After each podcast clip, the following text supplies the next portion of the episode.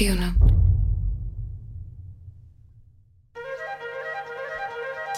Tak tohle je jasný po půl vteřině. Tohle se otisklo národu do DNA. Několika národů. Ve spojení s příjezdem prince na bílém koni. Kde pak ty ptáčku hnízdo máš?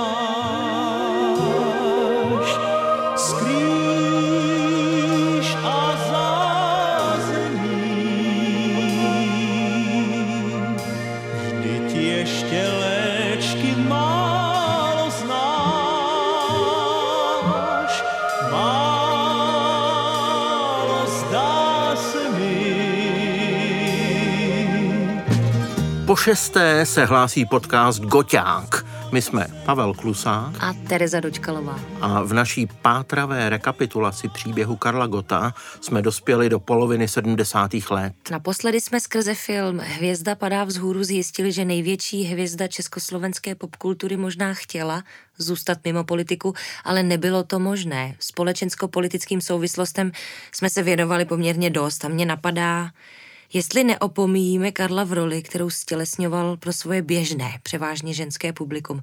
Hvězda, možná až idol, který zas a znova zpívá něco o lásce. Takže bychom aspoň na chvíli pohlédli na Karla jako pěvce milostných písní a nejspíš i jako kolektivní erotický sen. Polovina 70. let je proto dobrá příležitost. Po několika letech nemastného repertoáru začal mít God řadu velkých hitů a téměř vždycky milostných. A i ta pohádka je proto dobrá příležitost. Karel Gott byl jasná volba pro píseň do tří oříšků pro popelku. Ano, byl výborně přijatelný pro českou i německou stranu. A tahle filmová pohádka Drei Haselnüsse für Aschenbrödel byla velmi významně česko-německou koprodukcí. No já to myslím tak, že byl hvězda číslo jedna. Ta písnička jasně cílí na všechny popelky v kině, které se stotožňovaly s Libuškou Šafránkovou a snili, že si pro ně přijede na bílém koni komplexní princ, složený z těla Pavla Trávníčka, hlasu Petra Svojtky a zpěvu Karla Gota. God se stal během 70. let skutečně jakýmsi lidovým mýtem, víc živou legendou než člověkem z masa a kostí. Přispívalo k tomu i tajnůstkářství té doby. Neexistoval bulvár, který by řekl něco o soukromí hvězd. Na to byla tehdejší kultuře vnucovaná pořád jakási odpovědnost. God byl ultrapopulární, ale vzácný. Nemohla si skoupit žádné triko, ani žádný merch s ním. Hospodářství v tomhle směru nefungovalo. Pozor, ale já jsem z té doby viděla ořezávátko s Gotem. To možná nějaké šikovné výrobní družstvo zkusilo, hádal bych, že neautorizovaně. Jediný gotovský merch, co pamatuju, vyráběli a prodávali kolotočáři ve střelnicích, samozřejmě živelně a na černo. Ale ta atmosféra skrytosti se promítala i do toho, že když se Gotovi narodila první dcera Dominika v 73. ani o tom se nikde nemluvilo. Ne, že bych se toho dožadoval, ale soukromí prostě vytěsňoval ze své imidže sám Karel a oficiální média byla tehdy nastavená stejně. Nepřipustit trhlinu v navenek dokonalých obrazech. No ale takové tajnůstkářství přece muselo způsobovat šeptandu fámy a urban legends. Ano, jak mezi obyčejnými lidmi, tak uvnitř showbiznisu. God o tom zpíval dokonce dvě písničky. Nestarej se kamaráde, s kým si porozumím, s kým se nerad Nestarej se kamaráde, já sám rady si vím, díky samotání fajn se mám, až to bude vážné, osu se sám. Jedna z těch písní se jmenovala To jsou fámy a druhá Nestarej se kamaráde. Já jsem to bral vždycky hlavně jako gotovu celoživotní chuť ukázat, že je taky nějaká oběť. Tehdy se přece i říkalo, že hvězda jako on musí zůstat svobodná, aby pořád patřila všem, aby faninky pořád mohly snít o nějakém poutu s Karlem. Najít si partnerku pro celý život je rozhodnutí velmi těžké. Chce to trošku času, trpělivosti, aby se vyzkoušelo, jestli má o mě zájem jako o člověka nebo o muže, a nebo jestli ji přitahuje moje popularita a nebo atraktivní život díky mé eh, profesi, kterou dělám. Víte, to jsou věci, které se nedají naplánovat, protože eh, jako třeba deska, nějaká produkce nebo turné, kde si člověk eh, přesně všechno dopředu, už to zná dopředu, ale tady si nemůžu říct tak a teď Gotovi se povedla jedna šikovná věc, ke kterému dopomohl textař Zdeněk Borovec. Když měl popsat svůj erotický ideál, udělal to sloganem je jaká je. Na jednu stranu se tak vyhýbá jakékoliv konkretizaci a v něčem je to až odevzdané. Ale tou písničkou taky prosvítá zpráva o ženské samostatnosti, o tom, že ona si nakonec stejně udělá, co bude chtít. Stal se z toho jeden z gotových největších hitů vůbec.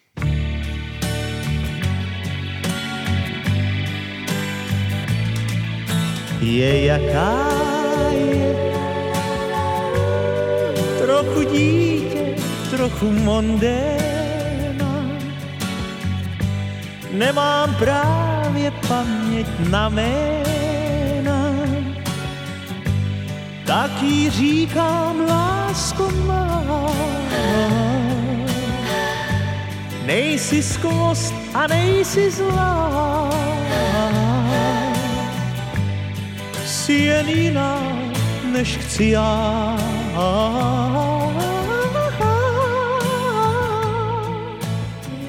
Myslíš, že se do takovýchhle textů promítá něco z Karlovy vlastní zkušenosti? Promítá se do nich spíš potřeba mít tam hodně dlouhých a a zůstávat v obecné rovině opěvování krásy.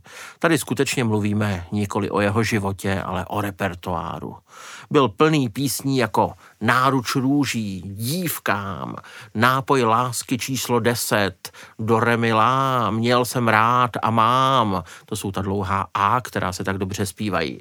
Běž za svou láskou, záhadnou lásku mám, lásky stárnou a texty excentričtější se jmenují třeba Riky Tiky lásko má nebo Bodnu línou paměť do slabin. V československé televizi zas a znova Karel upíral pohled do kamery, případně na nějakou figurantku v pokusech o jednoduché klipy takže se z něj stal specialista na vyznání. Vyznání rozptýlená. Takový Matuška, ten zpíval svým prostořekým tónem holky, já mám všechny rád, to God oproti tomu se vyznával zas a znova jedné ženě jako zástupkyni všech. Neměli bychom být nespravedliví, asi bychom mezi zpěváky našli řadu takových. Ano, ale mezi těmi šarmantními gentlemany starosvětského střihu. Nezapomínejme, že jsme v letech, kdy Pink Floyd natáčejí zeď, vznikají nejlepší desky Boba Marleyho, David Bowie řádí v Berlíně a Peter Gabriel v Londýně a i lidi, od kterých God přímo přebírá písničky, mají nejen jiný zvuk, ale i jiné celkové směřování. Ať už to je Stevie Wonder, nebo jeden z vynálezců diska Giorgio Moroder. Oproti ním God a spol neměli nejmenší chuť reagovat hudbou na něco skutečného, soudobého. Drželi Československo ve snivém opáru mezi konzervativní minulostí zábavy a únikovou fikcí. Stůj, stůj, stůj, stůj, stůj, stůj. Je ti málo zim a málo let, lásku miluješ z filmů a víno znáš jen bílé stolní. A teď tvůj Romeo,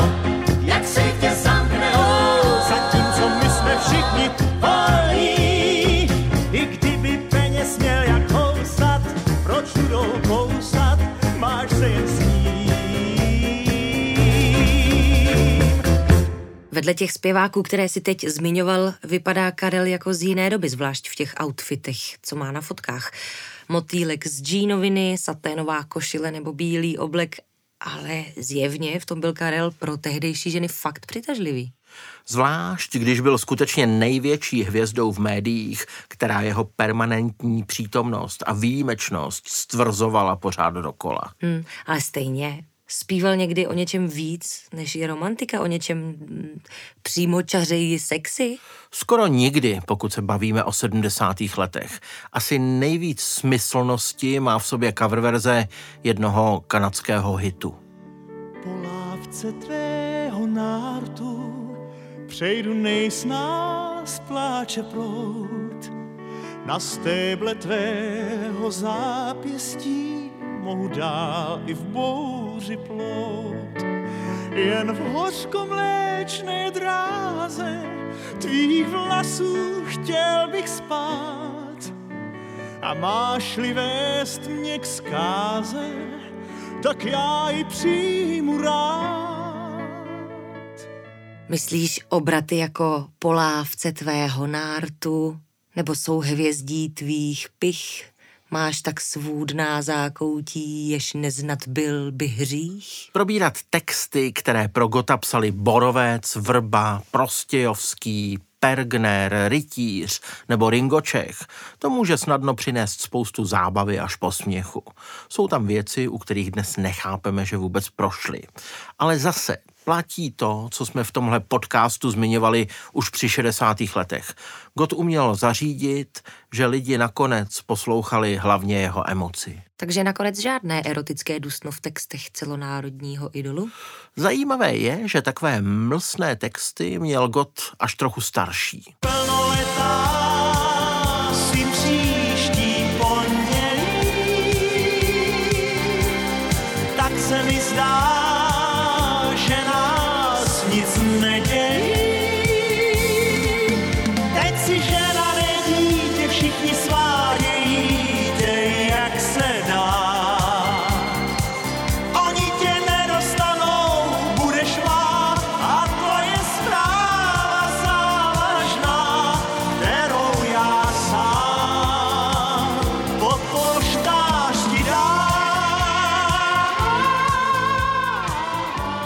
Plnoletá si příští pondělí, plnoletá už nás nic nedělí?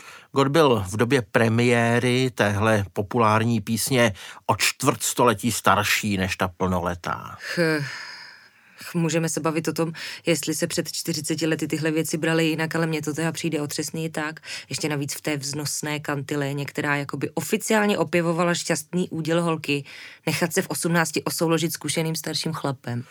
Takže, když se v dobovém popu zas a znova ozývala láska, svou obecností přikrývalo tohleto ne zcela nevinné slovo ledacos. Někdy se zdá, že s tou touhou po harmonii, cituplnosti a kráse tehdejší pop music až příliš tlačila na pilu. Láska se nabídla jako vhodné únikové téma, proti kterému nemůžete nic moc namítat. Nejkrásnější na světě je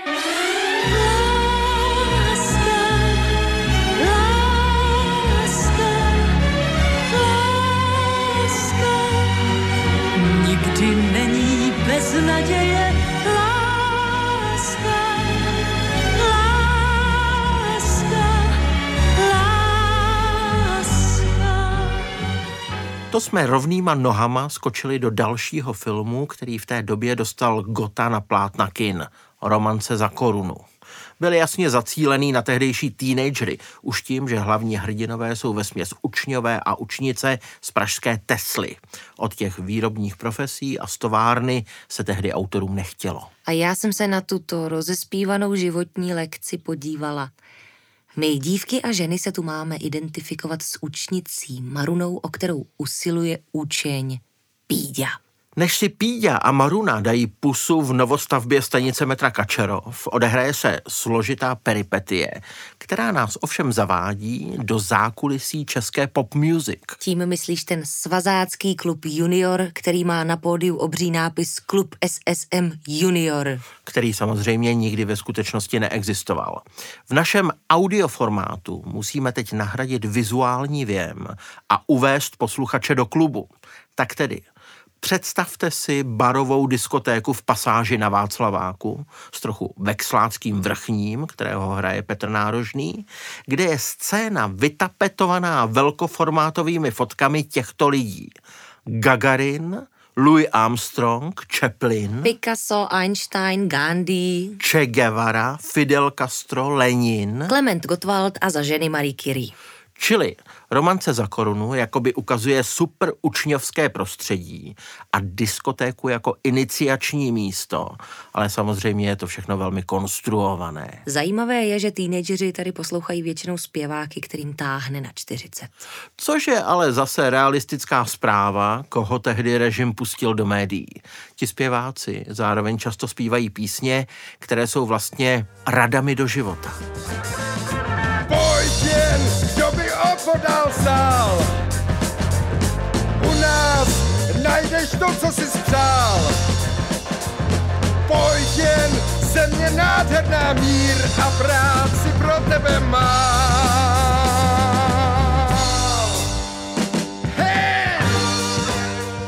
Přesně to chci slyšet v pátek večer v klubu. Každopádně všichni už netrpělivě čekají, kdy se objeví Karel. Tady už jsme v éře, kdy Karel přichází zásadně až na konec, jako zlatý hřeb. Takže Píďa ještě potká Naďu Urbánkovou, tehdejší Zlatou slavici. Bůh ví proč, je tu veterán Rudolf Cortés, který zpíval už za druhé světové války a Helena Vondráčková je tady něčím mezi vědmou z Matrixu a dohazovačkou. Do teplého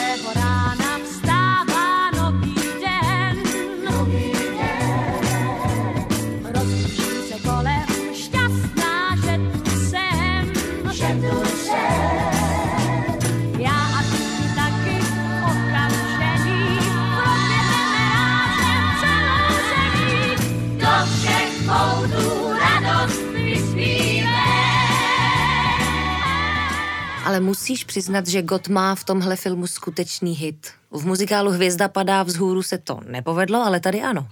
Ústřední písničku obehrála tehdy média totálně. Ona zní taky v té nezapomenutelné scéně, kdy si Gott a zbytek kapely dávají po koncertě na Václaváku u stánku klobásu. Což obnáší dost zarážející a nehygienický moment, kdy Ladislav Štajdl vsune Píďovi svou úzenku do úst, aby mu dal kousnout. A Karel Gott pro radost učňům tady na fleku v tomhle lidovém prostředí, téměř s pusou od hořčice, zaspívá zase ten ústřední hit. Šel bych pod tvůj balkon hrát.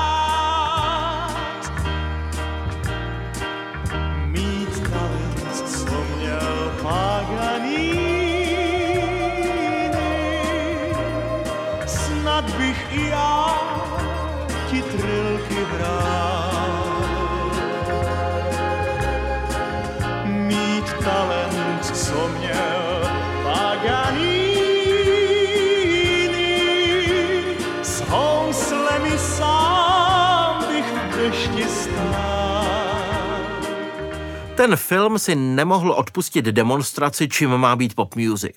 Jednak relaxací pro pracující, aby šli další den do Tesly o to radši.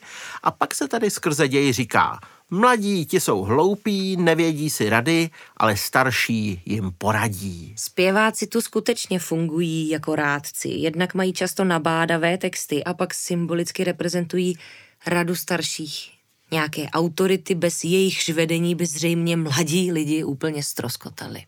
Tahle odpovědnost umělců, to, že i zpěváci mají mluvit a jednat příkladně, se počátkem roku 1977 přelila do dění, které vlastně celá situace kultury a zábavy v 70. letech připravovala. Proto však také pohrdáme těmi, kdo v neskrotné píše, ješitné nadřazenosti, sobeckém zájmu nebo dokonce zamrský peníz se kdekoliv na světě, a také u nás se našla skupinka takových odpadlíků a zrádců, odtrhnou a izolují od vlastního lidu jeho života a skutečných zájmů a s neúprosnou logikou se stávají nástrojem antihumanistických sil imperialismu a v jejich službě hlasateli rozvratu a nesvárů mezi národy. Nechci tady suplovat lekci moderních dějin, ale zajímá nás československý příběh zábavy.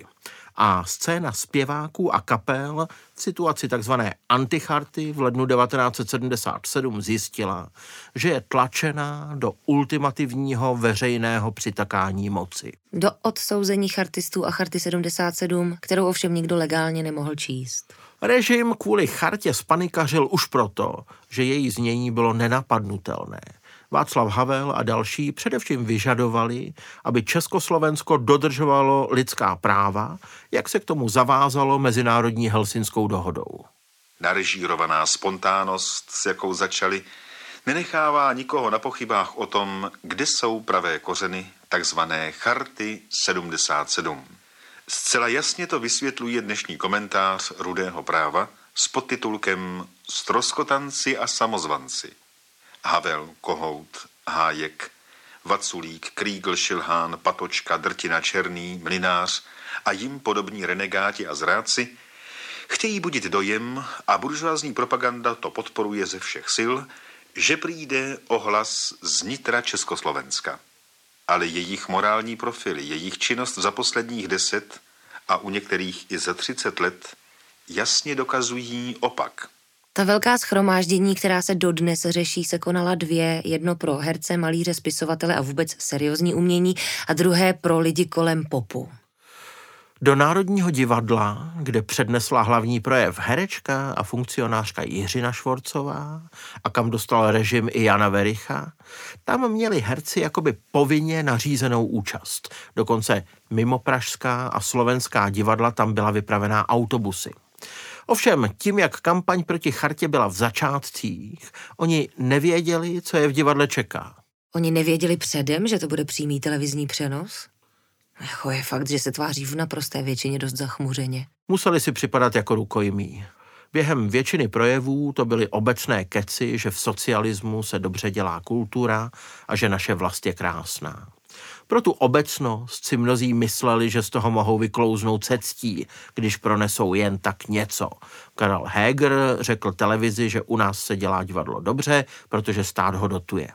Ale všechny ty výstupy, navíc stvrzené podpisy, použila moc jako argumenty pro svou kampaň. A nakonec tu obecnost konkretizoval hlavní projev zmínkou, u které všichni čekali, až padne.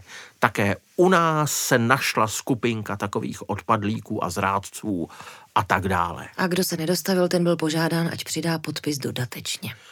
V novinách pak vycházely seznamy podporovatelů každý den, byly jich tisíce. A o týden později se pak konalo schromáždění těch zábavných umělců v divadle hudby, což je dneska divadlo Radka Brzo Bohatého. Mezi těmi dvěma mocenskými akcemi byl jeden rozdíl, který mě zaujal. Herci a umělci v Národním předem nevěděli, do čeho jdou, zjistili to na místě. Nezdá se, že by někdo sebral odvahu k protestu, ale zpracovávali to přímo tam. Oproti nim zpěvačky, zpěváci, kapelníci, komikové a další pop celebrity v divadle hudby jasně věděli, do čeho jdou. Že to bude stejná demonstrace lojality, k jaké posloužili jejich kolegové o týden dřív. Lidi se po desítky let pohoršují nad záběry do publika a nad televizní reportáží z podepisování, kde se jedna po druhé zjevují téměř všechny známé tváře.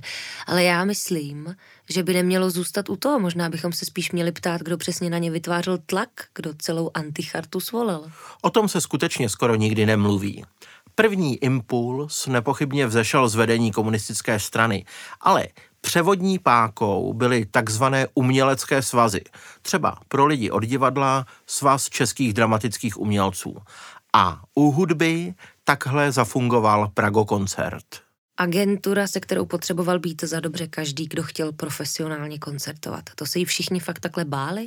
Pragokoncert vedl takzvaný Judr František Hrabal, který byl přímo napojený na STB a na mocenské špičky státu. Disponoval velkou mocí a zvůlí, mimochodem stál i za diskreditací Marty Kubišové přes pornokoláže. Takže odpověď zní, Organizoval to Pragokoncert na zadání z vyšších míst. Podle svědectví Evy Pilarové to byl tenhle hrabál, kdo svolával popovou antichartu a úkoloval řečníky. Považuji naše zasedání za zahájené a dovolte, abych předal slovo těm, kteří se o něj přihlásili. Nyní promluví Karel Gott. Patří mezi ty a není jich v tomto sále málo, kteří raději zpívají, než mluví. Jsou však chvíle a situace, kdy pouze zpívat nestačí. Tak je tomu i dnes. Budu tedy mluvit. A s tím souvisí moje druhá otázka. Když Karel Gott na Antichartě takhle emotivně mluvil, Tak byl to jeho vlastní text, nebo mu ten projev někdo napsal? Toho jsem se dopídil až po delším pátrání. Muzikanti prý dostali texty napsané, ale nevěděli od koho.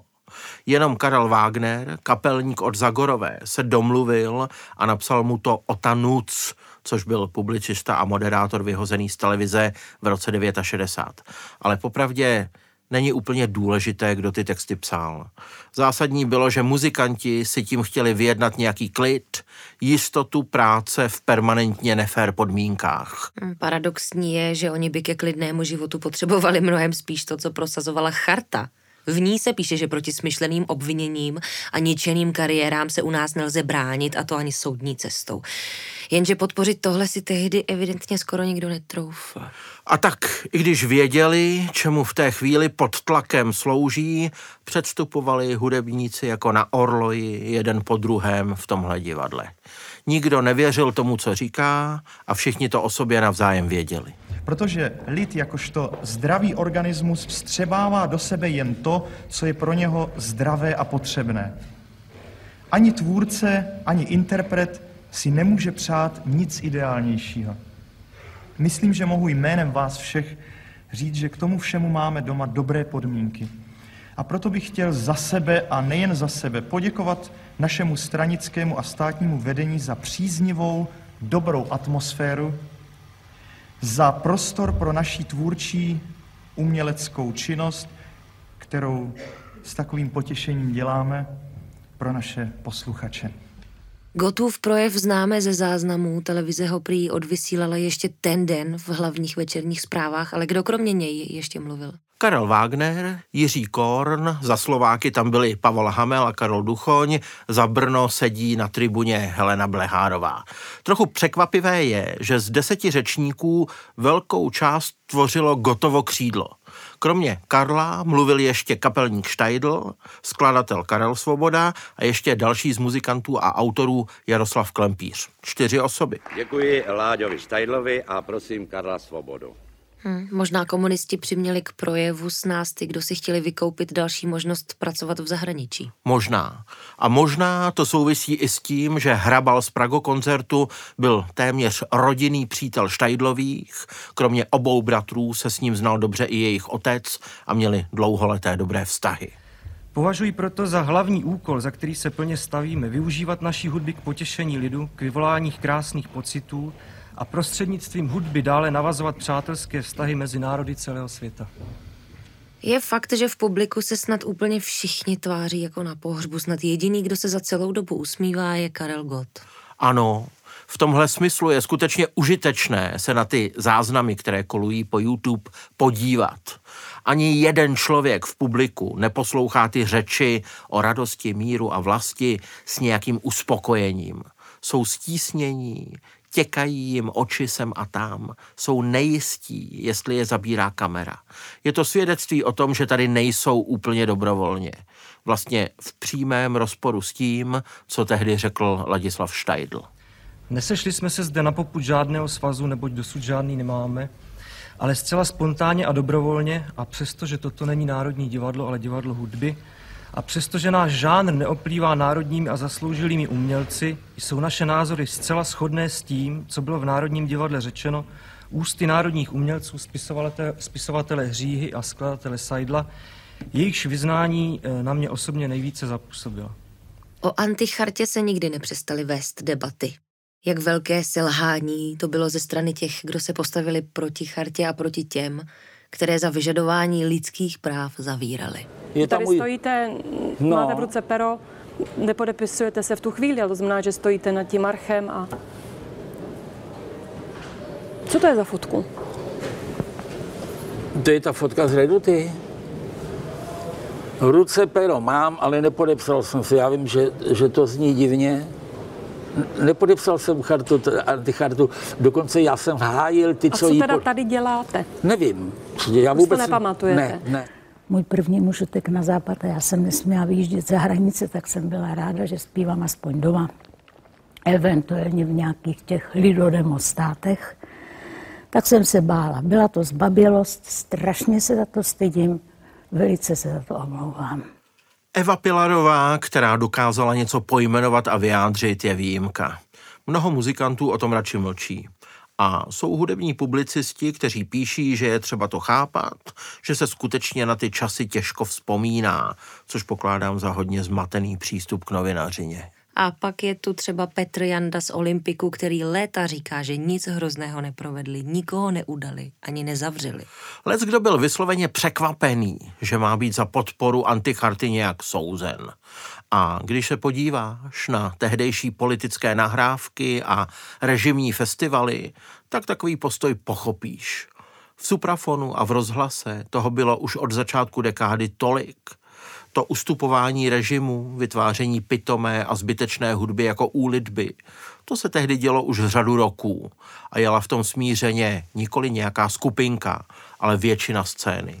Často lidi, jejichž hudba se jinak dobře poslouchá. Jiří Korn, Marie Rotrová, Karel Hála, Ivan Mládek, Hanna a Petr Ulrichovi a desítky dalších. Prostě neodporovat se tehdy stalo normou. Takže anticharta byla spíš pokračováním, vystupňováním toho, jak to chodilo, než něčím novým.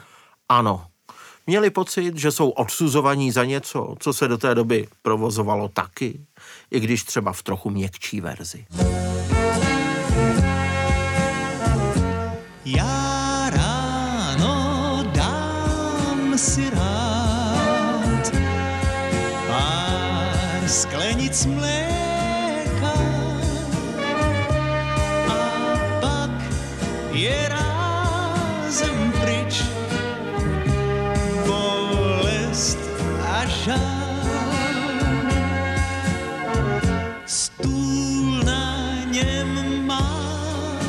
chléb a mléka. Z dnešního pohledu je těžké vžít se do jejich situace. Celé je to smutné. Asi bychom neměli zapomínat, že ti lidi sice nebyli stateční, ale skutečný nátlak vytvářeli ti, kteří na těch kamerových záznamech nejsou. Je to vlastně docela hnusný trik.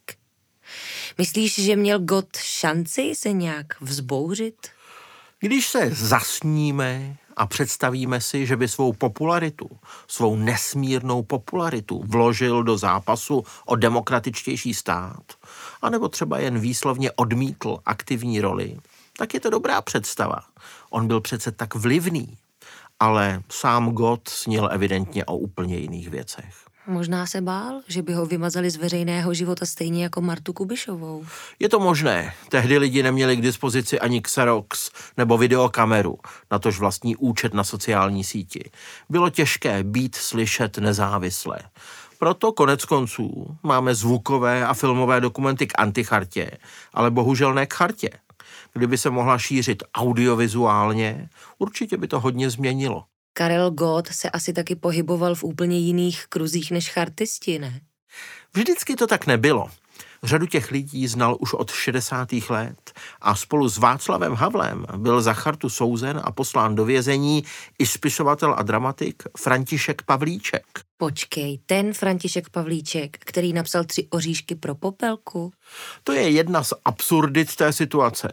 God posiloval kampaň i proti autorovi, díky kterému měl jeden z největších hitů. Hej, břízo bílá, skloň se níž. Dej ptáčku náruč svou a skrýš.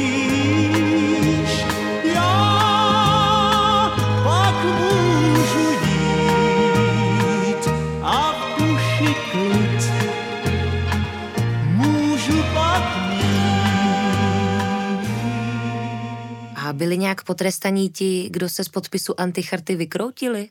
V televizním dokumentu režiséra Pavla Křemena se říká, že ne. Lidi si moc představovali větší a démoničtější, než jaká byla. Takový Jiří Krampol, ku příkladu, řekl, že nic nepodepíše, protože dědeček mu zakázal cokoliv podepisovat. To je spíš šaškování, než nějaký kurážný postoj, ale unikl tomu a nic se nestalo. A když už se God takhle propůjčil, dostal za to nějaké odměny? Pojďme si zrekapitulovat, co se v roce 77 dál stalo. O přímé spojitosti s antichartou nemůžeme s jistotou mluvit, samozřejmě. Tak za prvé, Gotovi a spol šlo velmi o udržení kontaktu se západním Německem. To zůstalo. Gott měl ten rok čas i na koncertování v Japonsku a na první turné v Rakousku. Tak tam všude ho chtěli bez ohledu na naši politiku. Ano, ale kéž by takovou svobodu pracovat mezinárodně měli i ostatní. Karlova kariéra se ale ten rok rozrostla ještě dalším směrem. První LPčko mu vyšlo v Sovětském svazu. Hmm, takže hvězdou ještě pro další jazykovou oblast. A protože Sovětský svaz byl tehdy šestina světa, byl to nedozírný trh. Státní label Melodia se s nákladem nedržel zpátky. Kolik se téhle první gotovy ruské desky prodalo? Podle oficiálních informací 4 miliony nosičů. Fuh, to je nepředstavitelný číslo. A popularita, která se od toho odvíjí, je možná ještě silnější droga než peníze. To, že v Československu tři měsíce po divadle hudby dostal Karel titul zasloužilého umělce, je proti tomu prkotina. Март влюбился нет сладу, Весну красну, Весна на славу, Встречай весну, Встречай весну, Встречай весну. Gott ale mluví o jedné malé, skoro soukromé vzpouře, kterou tehdy podnikl. Posloužila k ní sladkobolná balada, která se v těch letech stala hitem.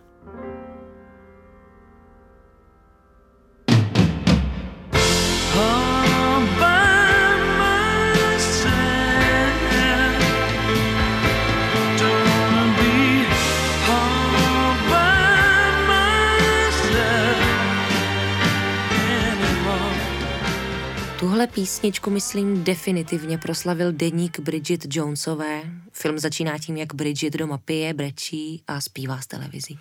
Přesně tak. V Čechách na ploužák Erika Carmena naložili ale jinou úlohu. Zdeněk Borovec nahradil slogan All by myself podobně znějícím Kam tenkrát šel a byl to patrně jeho nápad vytvořit tak nevyslovený odkaz na Jana Palacha. Mezi lidmi se začalo postupně říkat, že v téhle písni chtějí Got a spol něco nenápadně propašovat mezi řádky. Miloval svět a měl tak málo, málo let.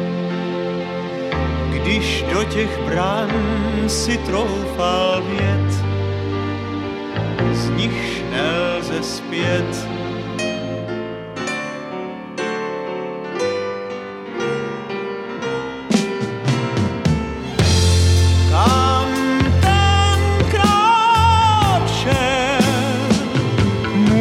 Můj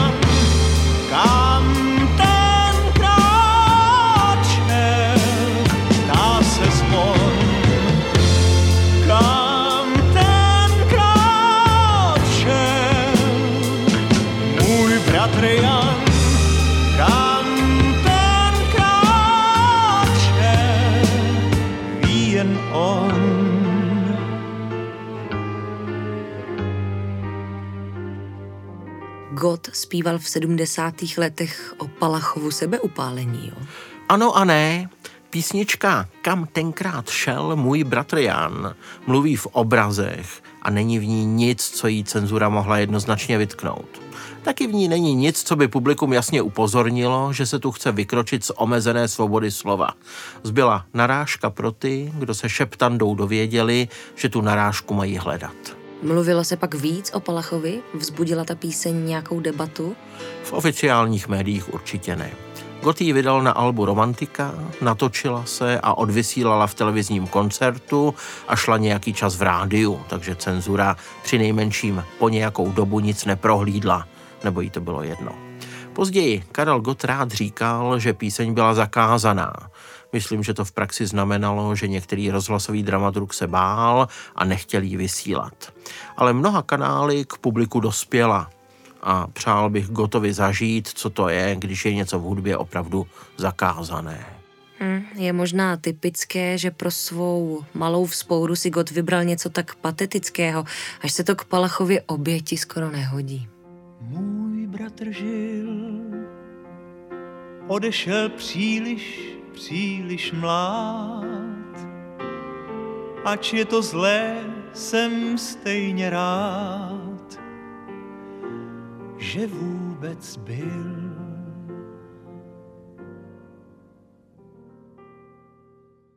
Nesmíme zapomenout, že po celou tuhle dobu žil Karel Gott paralelně svůj německý příběh. A tam bylo všechno jednodušší. Protože se tam neodehrávalo nic politického? Ano. Německé publikum nemělo kolem Gota žádná dilemata, protože tam nemusel reagovat na nesvobodnou atmosféru, přijímat od politiků diplomy, s přilbou vraženou do čela podporovat stavitele metra, agitovat mezi horníky, aby pili více mléka. Pro Němce to byl bavič, počestný praktik zábavy, občas dostal nějakou cenu za propagaci německých lidových písní nebo za oblibu v televizi. Nikdo neřešil, že si vystupování venku vykupuje dlouhodobým přitakáváním naší totalitě. Jak vypadaly, vlastně zněly Karlovi tehdejší největší úspěchy? Takhle. Singen, kochen, tanzen, lachen, glücklich machen, das war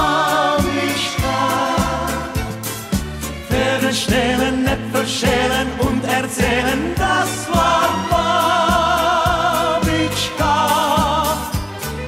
Sie hat uns getröstet in der Nacht und gut ins Bett gebracht.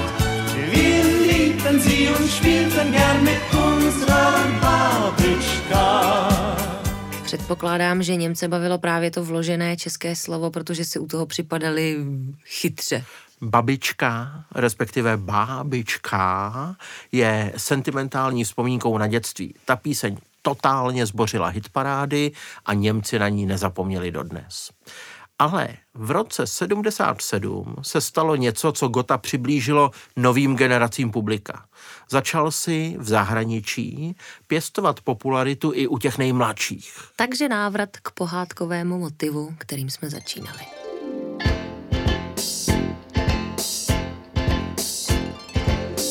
In einem unbekannten Land, vor gar nicht allzu langer Zeit, war eine Biene sehr bekannt. Von der sprach alles weit und breit. To jsi ale mohl pustit tu českou verzi, kde v dálce stojí malý úl. To bychom se předběhli v čase. Karel Svoboda, kterého už Němci znali jak od Gota, tak ze soundtracků koprodukčních filmů, měl možnost složit znělku pro animovaný seriál skutečně už v 77. Českou verzi nahrál Karel až o 8 let později a pak Máju naspíval i slovensky. Znělka se ve víc než stovce dílů hrála i ve Francii, Portugalsku, Finsku a Nizozemí. Takže It's Only včelka Mája, ale doletěla daleko. Podle nějakých údajů je to jedna z nejhranějších českých skladeb ve světě. Tohle po nás zůstává. Takže život jde dál, na trauma anticharty se zapomíná, i když její důsledky trvají. A pokud má být cílem pop hvězdy vyrábět hity, tak v tom je Karel nepochybně úspěšný. Nepochybně. A příště tedy o 80. letech. O hitmakerovi, který si všímá, že stárne, už není po každé zlatým slavíkem a dokonce z té soutěže odstupuje. Aby se do hry samozřejmě zase vrátil. Milí posluchači, utíká to rychle. U příštího, tedy předposledního dílu podcastové série Goťák se těší na shledanou Tereza Dočkalová a Pavel Klusák. Učení páni zkušení. Vám teď podotknul. Podcast Goťák pro vás připravili Tereza Dočkalová a Pavel Klusák. A taky řada dalších lidí. Mistr zvuku Krištof Blabla, produkční Jakub Rálek, dramaturgině Eva Pjajčíková a režisér Marek Najbert. Goťáka vyrobil Audionaut ve spolupráci se studiem Beep.